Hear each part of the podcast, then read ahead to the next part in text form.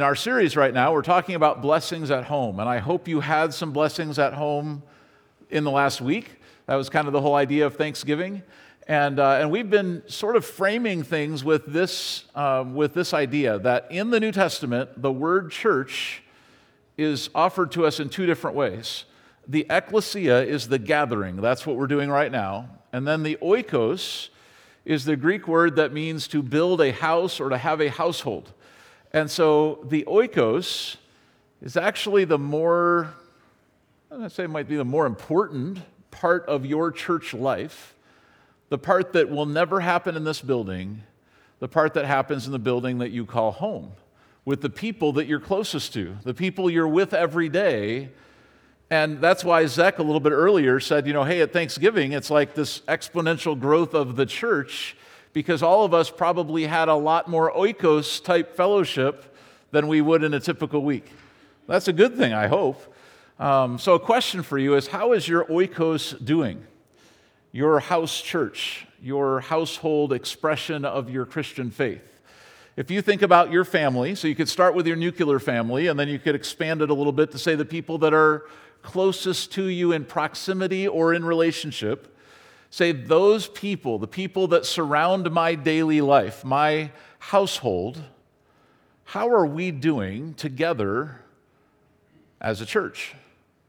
As a little piece of BCBC Church, which is just a little piece of the global Christian family. Your oikos is where you'll spend most of your time. So, here, if you think about it, it's actually pretty easy to do church here because this is called a church and we come in and we do very Christian things in this building, which is great. But it does it might actually distort our understanding a little bit of the Christian life, the way that we have kind of constructed church in western cultures because we think that right now we're in church and then we leave church and we go somewhere else. Well, we leave the ecclesia and most of us are going to go right home to the oikos, where real life will happen.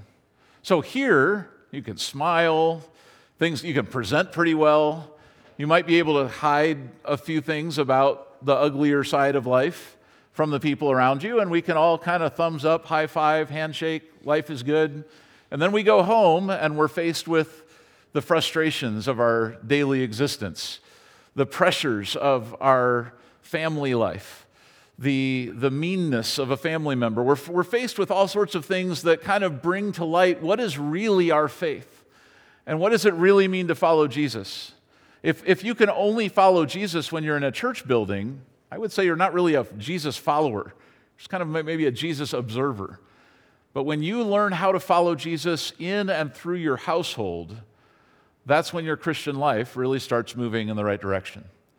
So, was thinking about this week how in around the Thanksgiving table we're all forced to have conversation, uh, which again is supposed to be a cheerful thing, right? A good thing. Here's a way that I think we could think about the health of our Christian homes. The conversations in your home are a primary indicator of your spiritual health.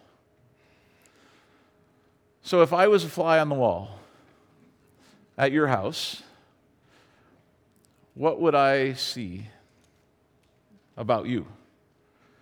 And about these poor flies, like they fly around us and they have to see the truth, right? We all can hide things from each other, but the flies on the wall, they see what actually happens. So if you're angry, they see it. If you're prideful, they see it. If, if you're selfish, they see it. They're, they're sort of this observer seeing the actual life of the church that lives at your house, you.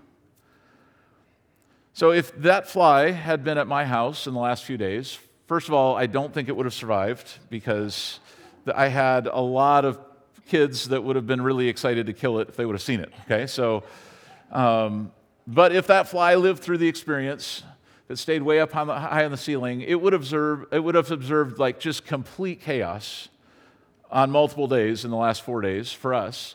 Um, I counted. I, I kind of stood back after all, you know, serving a whole bunch of food to different people around our table, which we do have a big table, but sometimes we push the limits, we had 23 kids around our table. Um, you know, fellowshipping, laughing, crying, hitting, uh, the whole, you know, everything. It was all happening, and it was great, right? So the, uh, we went through lots of cans of olives. We went through a tremendous amount of other food, um, and uh, the flies on the wall, I'm sure, were greatly entertained. I do know that sometimes what the flies see is not what I would want you to see. Maybe the flies at your house have seen some things as well that you would say, I hope that doesn't get broadcast. You know, the Pentagon has flies that have cameras on them. You know that, right? So theoretically, that could happen. Um, and so the flies see you, they video you. You say, I, I don't want that, that version of me to be the public version of me. That's the home me. That's the private, behind closed doors me. Well, I would contend that's also the oikos you your actual life experience with Jesus, following him, and your actual church meetings that are going to matter the most and add up the most over your lifetime are not going to be here, they're going to be at your house. So, I don't want to just leave you and the flies all really depressed today um, about the state of things. So, what can we do, and how do we, how do we help the situation? How do we help the conversations in our home? start going a different direction. So, for that answer, I'd like you to turn the Bible to Ephesians chapter 4, one of my favorite texts, just because it's so clear. We actually turn here pretty often um, at BCBC, just because it's, it's really a great summary of a lot of the things we believe about what life is supposed to be. So, we're going to start reading in verse 15 and see how, and remember, as we learned last week, part of how we read the New Testament shifts in our mind when we understand that God sees us not just as individuals, but also as families and as households and as groups. So these letters that were written in the New Testament were not just written to Joe uh, or Sam or Sally, they were written to whole church groups and whole households at once. So the idea is we apply them together. Okay, so let's read and apply this together. Verse 15. Instead, we will speak the truth in love, growing in every way more and more like Christ, which of course is our purpose, who is the head of his body, the church. He makes the whole body fit together perfectly. As each part does its own special work, it helps the other parts grow, so the whole body is healthy and growing and full of love. Now, I, as a, an American and one who's used to thinking of church in boxes and buildings and things like that, I've, I've read this text many times, and I'll think about you all when I read this. Like, hey, we, BCBC, need to be healthy, growing, and full of love as each part does its special work. All right, that's true. But in the context of this series, I thought, you know, I should probably look this up. I wonder which New Testament word for church is actually happening here. So, what do you think? Is it, is it important that the ecclesia is healthy, growing, and full of love, the gathering? Sure. But that's not what this is talking about. It's talking about the body of Jesus, and it actually uses the word oikos to talk about the growth. It's interesting, it's kind of a compound word in Greek that means house building. Kind of almost you could think of it like a verb, like some action, like you're a home builder. So the idea is that as you're expressing your spiritual gift, as you're living for Jesus, you're actually building up the household of faith. The household expressed in your household is healthy, growing, and full of love. Say, uh oh. Like it's easier to imagine the church doing that, the church building, the church organization. As long as they're doing well, that, that could be healthy. But is my home actually healthy? Am I healthy and growing and full of love? So let's find out how we do that in the next few verses. Verse 17 With the Lord's authority, I say this live no longer as the Gentiles do, for they are hopelessly confused. Their minds are full of darkness. They wander far from the life God gives because they have closed their minds and hardened their hearts. Which is sad that some people are that way. I hope you're not one of those. If you are, you know, open your mind, soften up your heart, and find out there's a better way to live than your way. It says they've hardened their hearts against him. They have no sh- sense of shame. They live for lustful pleasure and they eagerly practice every kind of impurity. But that isn't what you learned about Christ. Since you have heard about Jesus and you have learned the truth that comes from him, throw off your old sinful nature and your former way of life, which is corrupted by lust and deception. Instead, let the Spirit renew your thoughts and attitudes. Say, wow, right there, that little phrase, that could be a family motto that would change the nature of family, right? If the Holy Spirit was in charge of our thoughts and attitudes, wow, that would be a big shift. Well, there is hope, okay? So we're to we're to walk through how that could actually happen in just a minute. Put on your new nature, created to be like God, truly righteous and holy. So, stop telling lies. Let us tell our neighbors the truth so that for we are all members of one body. And don't sin by letting anger control you. Don't let the sun go down while you are still angry, for anger gives the devil a foothold. If you are a thief, quit stealing. Instead, use your hands for good hard work and then give generously to others in need. Don't use foul or abusive language. Let everything you say be good and helpful so that your words will be an encouragement to those who hear them. And do not bring sorrow on God's Holy Spirit by the way you live. Remember, He has identified you as His own, guaranteeing that you will be saved on the day of redemption. Get rid of all bitterness, rage, anger, harsh words, and slander, as well as all types of evil behavior. Instead, be kind to each other, tenderhearted, forgiving one another, just as God through Christ has forgiven you. Imitate God, therefore, in everything you do, because you are His dear children. Live a life filled with love, following the example of Christ. Now, when I think about all of that, I say, wow, I want my heart to reflect these verses. I want my mouth to sound like these verses. I want my attitudes to be like this. And thus, I want my household to be this way. But how in the world are we going to get our households to be that way? I don't think you'll wake up one day and magically it will just be that way, especially if you'd say we've been drifting away from that, maybe actively careening away from that for many, many years. So we're actually going to have households that are free from anger and full of peace and joy and kindness. How will we get there from wherever we're starting from right now? Well, we start with a plan. So I'm going to give you seven pieces of a plan, and you can do with these as you will. Now, last week you all did really well remembering five questions, so we'll expand a little bit here. Seven statements, they're pretty easy. Seven things you can do that you can plan for that would change the conversation in your household to look more the way Jesus wants it and the more the way it ought to be, and less selfish and bitter and angry and biting. All right, so you ready for that? Seven plans. Here's the first one to tell the truth to the people closest to me. So, verse 25, when he says, Hey, you've got to live this new life, put off the old, put on the new. So, stop telling lies. Tell your neighbor the truth instead. Now, I'm good if you want to tell your, your neighbor the truth, like the person who lives in the house next to you. I think it's a win to tell your neighbor the, the truth. Um, but what I'm interested in today is are you willing to tell the truth to the person who's a neighbor to you at the dinner table? The person who's in the neighboring bedroom to you, the person who's in the neighboring couch or recliner to you. If you can tell the truth there, you're on the right track. So the Bible says this so clearly. Let, let us tell our neighbors the truth, for we're all parts of the same body. Like we all have the same mission, we all have one purpose in our lives. And especially if you start to boil it down and say, as a gathering and then as a household, as a family, of course, this, that should be where the most truth is told. And yet sometimes it's really hard to tell the people that are closest to us the truth. It's strange that that's the case, but it is. So we'll, let's plan to stop lying and start telling the truth.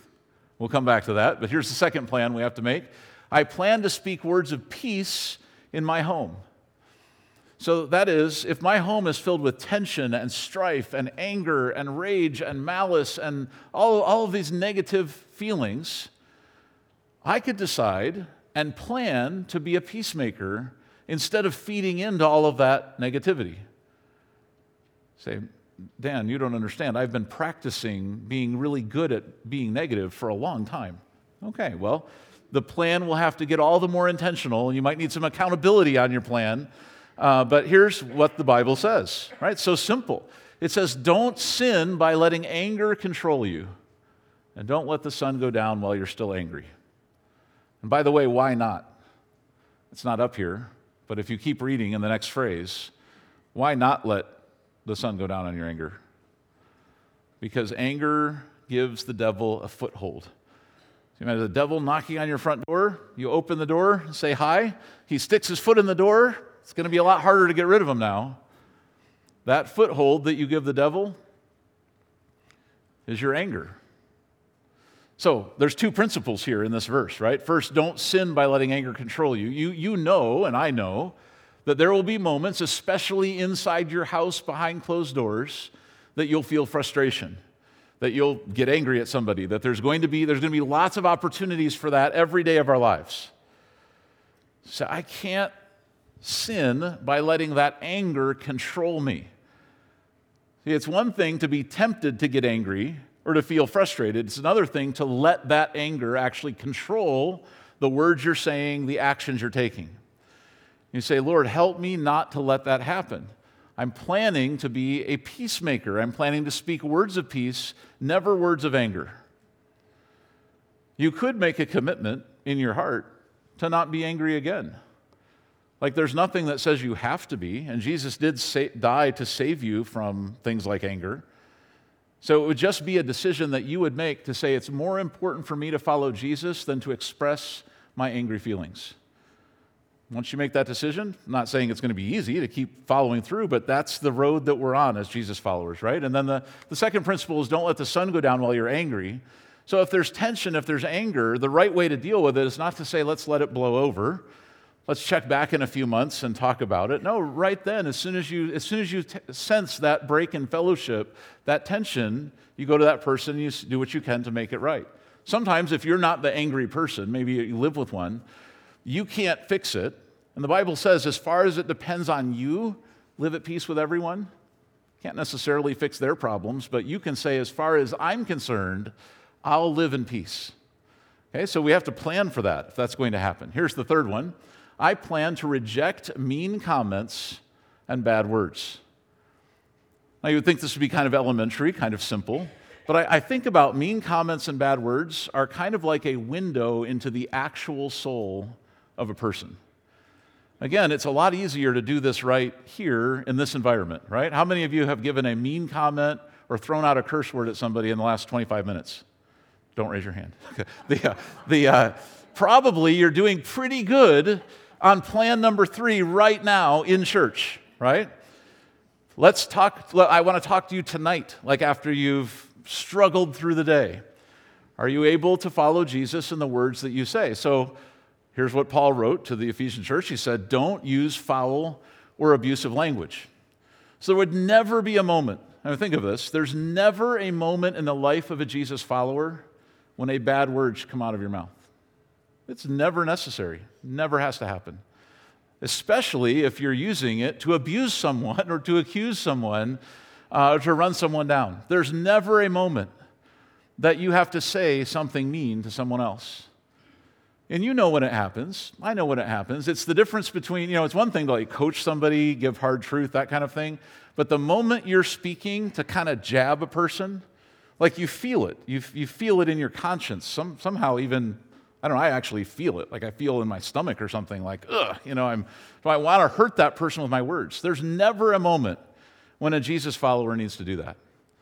There's never a moment you ever have to do that again. You think, especially to the people I love the most. Why in the world would I bring that kind of thing home and do that to my family? And yet, some of us do.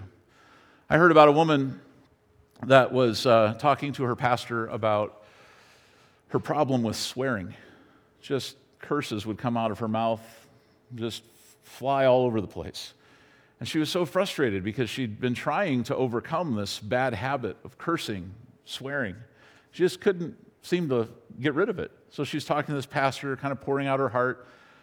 The pastor said, Well, in the last five or 10 minutes since we've been talking, I haven't heard you curse.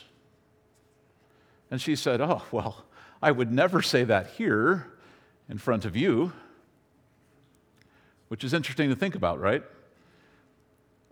Could this woman stop cursing? Sure, in church, in this kind of church. But then she would go home and lose the filters, I guess. Sometimes, as a pastor, I'll be in a situation where someone will throw out a curse word and they'll look over at me and they'll say, Oh, I'm sorry, does that offend you? I've always, it happens to me quite a bit. And I've always thought, like, well, what do I exactly say? So technically, I would say, no, it doesn't offend me. I'm kind of worried about who it is offending on behalf of that person, but it's not, I mean, I don't care what you say. God cares what you say and what comes out of your mouth. And so, again, as a, as a Christian, there would never be an appropriate moment. Oh, you're with some buddies. Oh, you're surprised. Oh, it's really a hard day. That person really cut you off in traffic. Your football team lost the game or won the game. Something happened, and suddenly there's so much emotion in you that something comes out. Is it ever, does it ever have to be foul or abusive language? Never does. So you can be free from that, but you'll have to plan to walk away from it because the world will tempt you to keep, to keep on that cycle. And sadly, uh, that will come out most often to the people that you care about the most. Here's the next plan, number four I plan to only say helpful words to the people that I love, which is really challenging. Um, says, Let everything that you say be good and helpful so that your words will be an encouragement to those who hear them. So here's how I like to think of it. Um, you know how when you're making a plan, you might have a, a, big purpose in mind, and then as you make the plan, you get down to the specific activities. So you'd say, okay, the reason I'm whatever, doing this push up is because I'm trying to get in shape for this particular kind of thing. And then and eventually it, there's, a, there's a plan that it's attached to. And you, any activity, you should be able to point at the plan and understand how it traces back to the purpose. So, what I want to be true of my words is that you could freeze frame any conversation, any words that I'm saying out loud, mumbling to myself, anything, and trace it back to something good and helpful if it traces back to something selfish, mean, or angry, it doesn't belong in my life anymore. So the plan is that everything that I would ever say is ultimately about encouraging and helping others, blessing and loving other people. The reason I think that we should take it that strongly, sort of that extremely, is I think about Jesus. And I would imagine that if we took any word that Jesus said, even if Jesus was telling a joke, and he, he does a few times. We're all so serious and studious, I think we might miss that. But sometimes there's humor, right? Even if Jesus is just laughing with the friends or whatever, anything he's doing, it all traces back to an ultimate purpose of good. Do your words all trace back to an ultimate purpose of good? So you say, Lord, help me that anything I say, the fly buzzes by. It's not sitting on the wall, but it just passes you by in the middle of a conversation. Whatever it catches, whatever it heard, is it something that if we videoed it and looked at it, we'd say, yeah, I can see how this was ultimately about helping or loving um, or serving other people? Thumper's mom, who we're all, I think, familiar with in the movie Bambi, said, if you can't say something nice, don't say nothing at all. Now, I hesitated to put this up because I'm, I, I don't exactly know the specifics, but I'm pretty sure Thumper's mom has been canceled. Unless, I don't know. I mean, I just, I don't actually know that she has. It just seems like that's the kind of thing that would happen, right? That, that maybe this statement itself, you know, maybe some therapist looks at that and goes, no, that's not technically true. Okay, great. You know, cancel Thumper's mom. But the, the Bible, Ephesians 4.29 actually does say this thought, right? That if, if that every word should be helpful. Everything that comes out of your mouth should be ultimately about encouragement and love and not about selfishness and hate and bitterness and all of that. So, um, so we say, Lord, help me that anything, if I'm going to open my mouth, I want whatever comes out to be a positive thing and not a negative thing. um, in the big scheme of things. So then the fifth plan I plan to make God proud by the way I talk behind closed doors. Behind closed doors. Now, not everybody is doing good in front of open doors, but I, I would guess that that's your best behavior. So if I hear you angry or cursing or selfish or bitter or something in front of things, then I think, wow, I mean, what must it like be like behind the closed doors, right? So maybe another level. So where I'm interested in honoring God is not in front of other people, it's actually behind the closed doors. Say, does the Bible actually say that? Well, look at this verse and you, you help me interpret it a little bit here. Do not bring sorrow to God's Holy Spirit by the way you live. So, what would be the opposite of that? Like that the way that you live brings what to the Holy Spirit? Joy, happiness, gladness. I was using the word pride not in the negative sense of it, but kind of like we would say, hey, make your father proud by doing the right thing, make your mom proud by cleaning your room. Hey, make God proud. And here's why I think of that. Look at the next phrase. It says, Remember, He has identified you as His own. So here's God looking down from heaven at you, going, That's one of my kids. I love that person so much. And then all of a sudden, that person starts, you know, cursing and being angry and being selfish. And you could almost think, like, what is God thinking? Like, ugh, you know, that's not, that's not me, you know, that's not my influence on their life the, uh, if, if God is the one who has identified you as own, you're his child, act like you're his child, speak like you're his child. Don't bring sorrow to the Holy Spirit by the way that you live. Instead, make God proud by the way that you talk and I talk behind closed doors. Okay, the rest of that verse, uh, verse 31 then says, Get rid of all bitterness, rage, anger, harsh words, slander, as well as all types of evil behavior. So here's what I was thinking about this one day when I was, I was in an air, airplane landing. And you know how when you get close enough to the ground, you can see all the houses just sort of laid out in spider web networks or whatever. It's kind of neat to think about, wow, under every roof here, there's people. So I was thinking about this and thinking, all right, there's some physical households.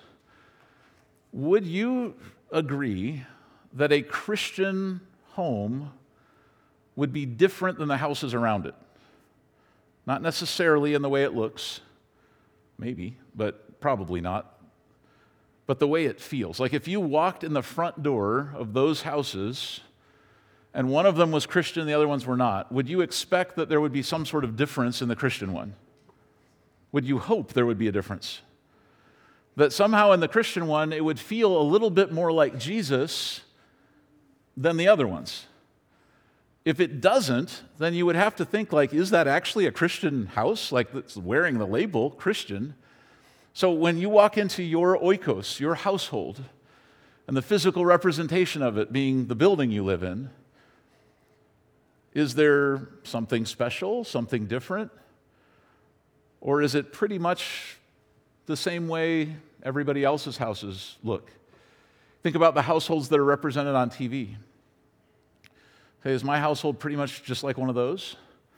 Or is there something spiritually different? Is the conversation different? Is the flavor different? The attitude, is it different? See, it can be if we're willing to make a plan and start walking forward with Jesus toward these goals. So we get rid of the bitterness, the rage, the anger. We say, those things don't belong in my life anymore. If someone opens the front door of my house, I want them to meet Jesus there not that I have to cower in the corner because they just met the real me who's a big monster. Um, I, I want whatever it is I represent in public to be the same person I am in private. Don't, don't you want that? This is the way of following Jesus practically. Right? So here's the sixth plan. Remember, six out of seven. I plan to be the most kind to the people with whom I spend the most time. Now, I don't know why we get this backwards, but is it true for you? You don't have to nod your head, but is, is it true for you that it's easier to be nice to people you don't know than people you do know? So, if, you know, would you be like very polite to someone that you met at the store? Or maybe even someone in need that you run into and you're super nice to them?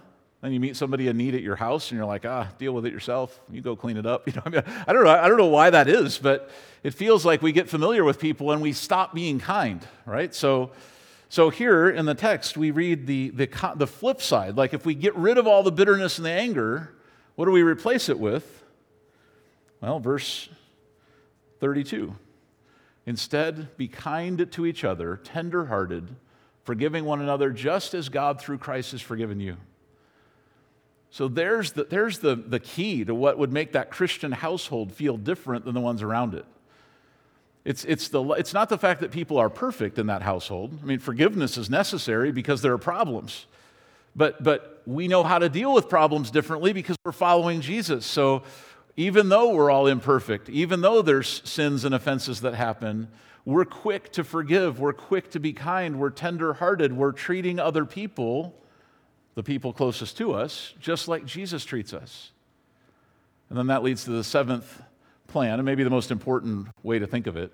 I plan to treat my family the way that God treats his. That's I, what I would wish for I don't know that I'm hitting, I'm not batting a thousand on this for sure. What I, what I wish was the case for me is that for my wife and my kids, as they would interface with me, that I would be reminding them of what God would do. That's the goal, right? Look at verse 1 of chapter 5. Imitate God, therefore, in everything you do. Live a life filled with love, following the example of Christ. So we say the way that God is treating me, the way that God is loving me, the way God forgives me, the way God gives me grace and provides for me, that's how I want to serve my family, my household, my closest friends, the people I'm with every day. I want to represent to them not just the best of me, I want to represent Jesus to them in everything that I do. So you can say, oh man, that's pie in the sky. I'm so far from that.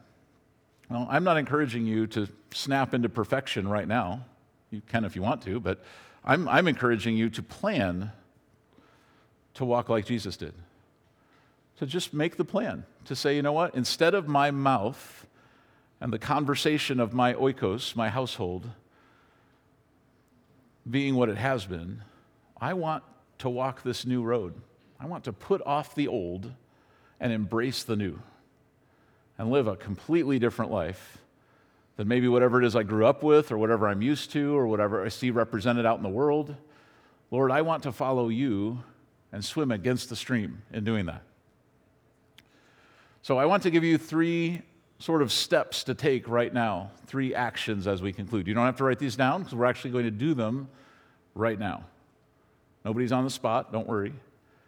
Here's the first action. If you say, you know what, I would I I need this, my family needs this, we need to plan to go a different direction. Our conversation is not a good indicator of spiritual health. In fact, it's an indicator that something's wrong in our hearts. Lord, help us. What do we do? Here are three things you can do right now. Okay, this one's really easy.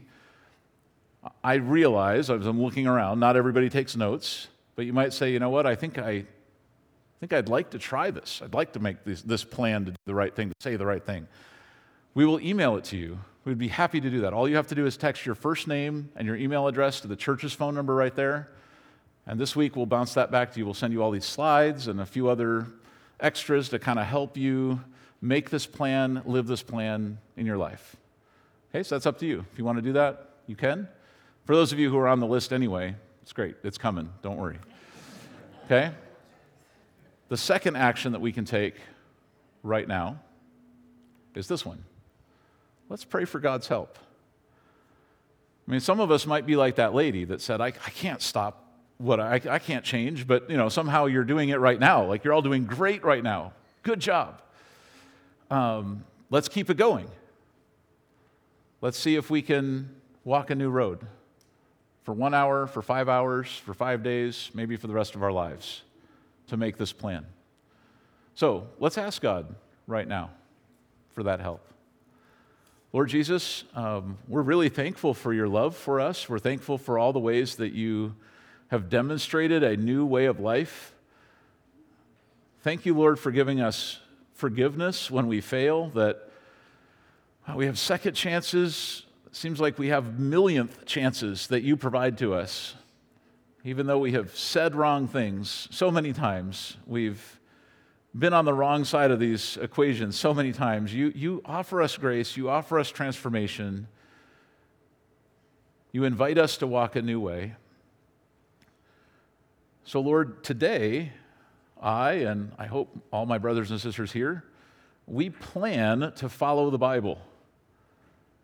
We're not just believing the Bible, we're planning to follow what the verses say about how we should talk and what we should do. So, Lord, would you give us the courage to make that change and to follow through on those plans?